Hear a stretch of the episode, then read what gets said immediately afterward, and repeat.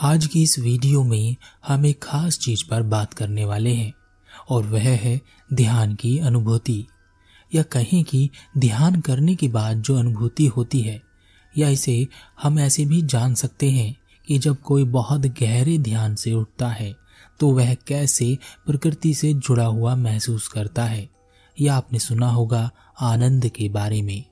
जब न सुख होता है, न दुख होता है तो आनंद होता है। आखिर अध्यात्म में स्पिरिचुअलिटी में जिस आनंद की बात की जाती है, क्या वह हमारे जीवन में जमा धन दौलत, पद प्रतिष्ठा, मान सम्मान और एक दूसरे को नीचा दिखाने में लगे रहते हैं, उस जीवन से कैसे बेहतर हो सकती है तो आगे बढ़ने से पहले इस वीडियो को पूरा देखना, क्योंकि यह इतनी साधारण सी बात नहीं है कि मैं आपको शब्दों में ही समझा दूँ और आप समझ जाएँ।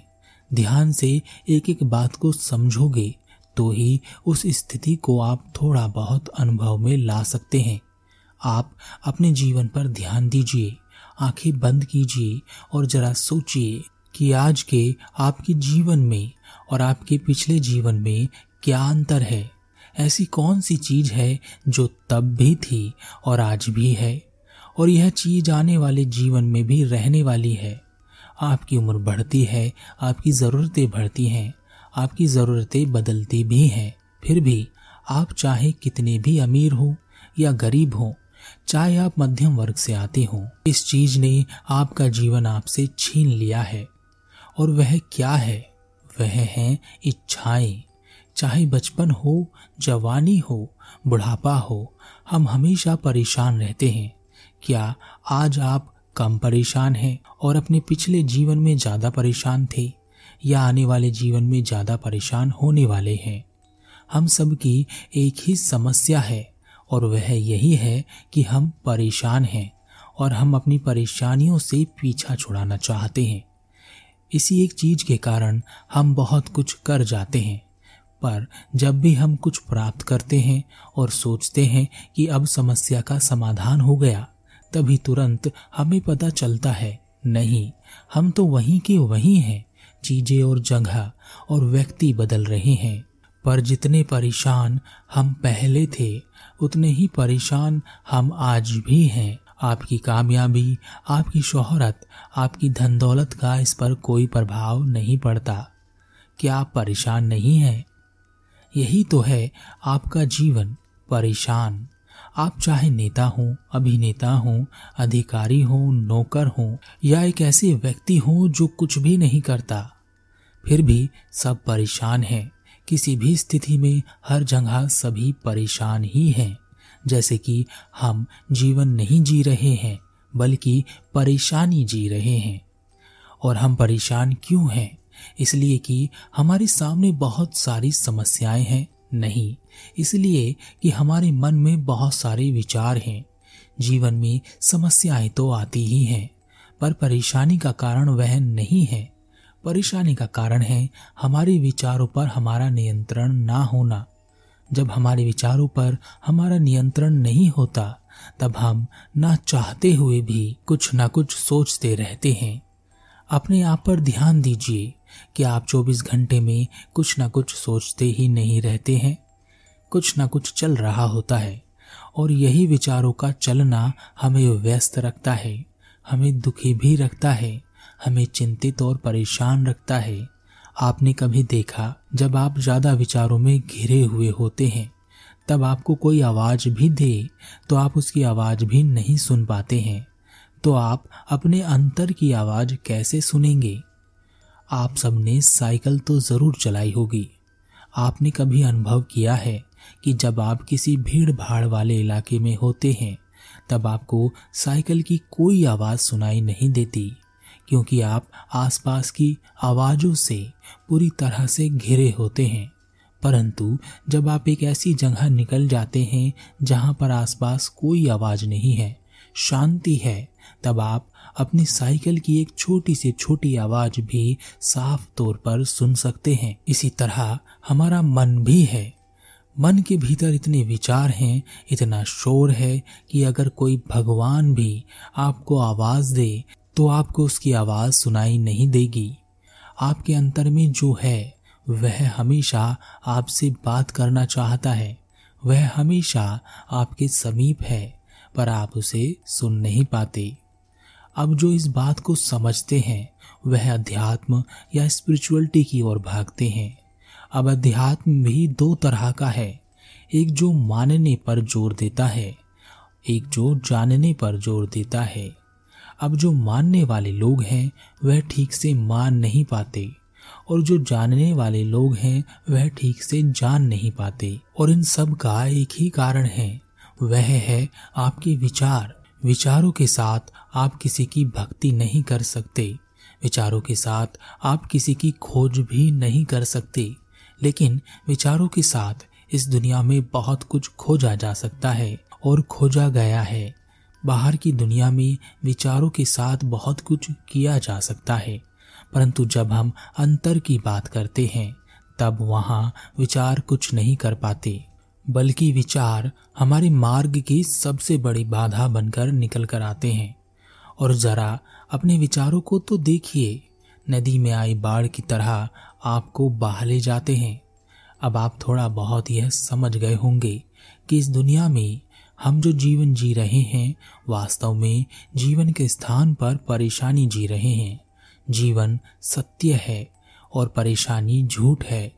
जबकि हमारे लिए परेशानी सत्य हो जाती है और जीवन झूठ हो जाता है।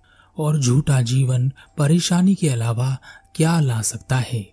अब हम जिस अनुभव को करने वाले हैं, उस अनुभव को करने के लिए भी हमें विचारों का सहारा लेना पड़ेगा।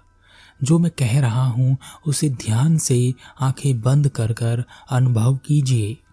अभी आप जिस भी स्थिति में हैं, उस स्थिति से अपने आप को गिरा दीजिए।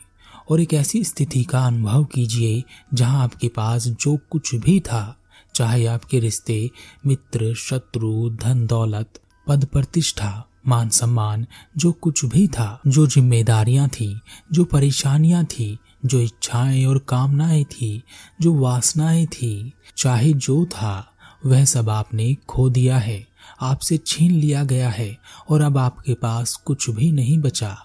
आपके पास, आपके अलावा अब कुछ नहीं बचा है। इसे अपने अंतर में, गहरे में महसूस कीजिए। आपको अपने दिमाग को यह समझाना पड़ेगा कि यह सब हो चुका और अब आपके पास कुछ भी नहीं है। सोचिए कि आपने सब कुछ खो दिया, अपनी सारी ज़िम्मेदारी और परेशानी भी।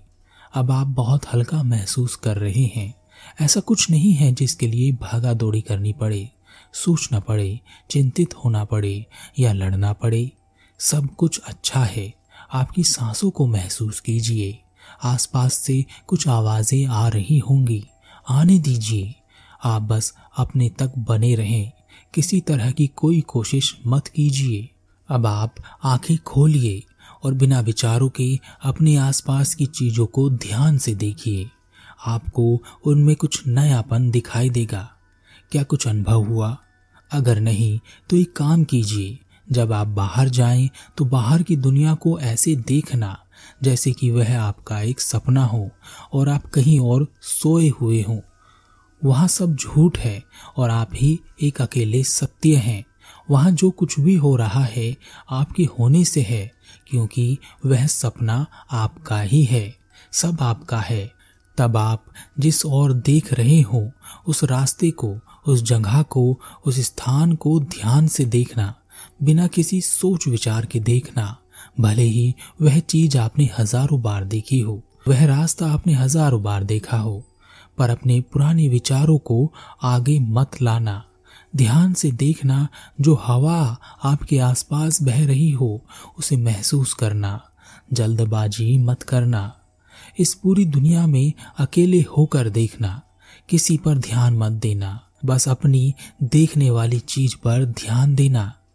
और जब आप इसे कर रहे हो, अपने लिए एक उचित स्थान का चयन कर लेना, जहाँ आपको किसी प्रकार का कोई नुकसान ना हो। नुकसान जैसे किसी से टकरा जाना, जो हल्का सा अनुभव आपको होगा, उसमें आपको आनंद की अनुभूति हो जाएगी। जीवन बिल्कुल नया लगेगा, न दुख, न सुख, कोई अनुभव नहीं। आनंद की हल्की सी अनुभूति आप कर सकेंगे।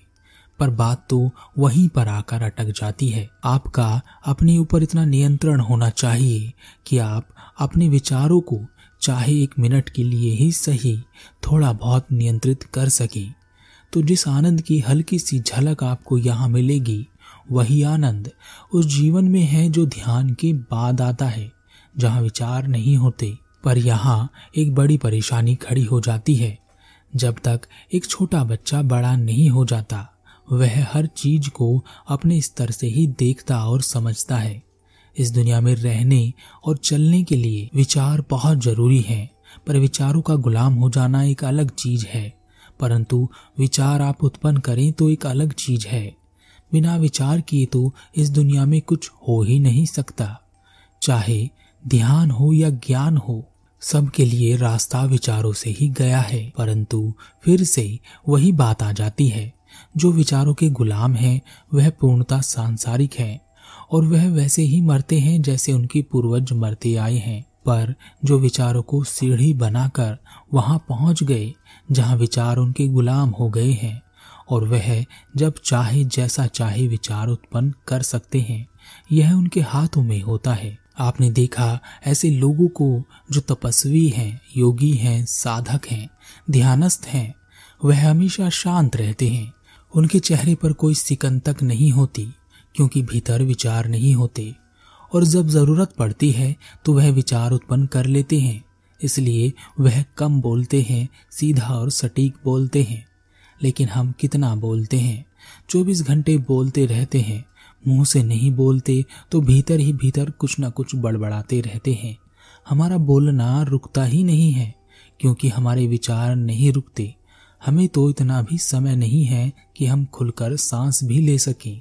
परंतु मेरे कहने का मतलब यह बिल्कुल नहीं है कि आप अपनी सभी जिम्मेदारियों को छोड़कर भाग जाएँ, कुछ ना करें बाहर की दुनिया के लिए अपनी आँखें बंद कर लें ऐसा नहीं है। जो ध्यानी हो जाता है, वह जो भी बाहर की ओर करता है, सब कुछ अच्छा और सबके लिए करता है। वह धन भी कमाता है, पर उसमें उलझता नहीं है। वह गृहस्थ जीवन भी जीता है और शांत भी रहता है। कुल मिलाकर, एक ना समझ के हाथ में हथियार जितना खतरनाक होता है, उतना ही जीवन भी खतरनाक होता है। परंतु समझदार हथियार भी समझदारी से चला सकता है और जीवन भी।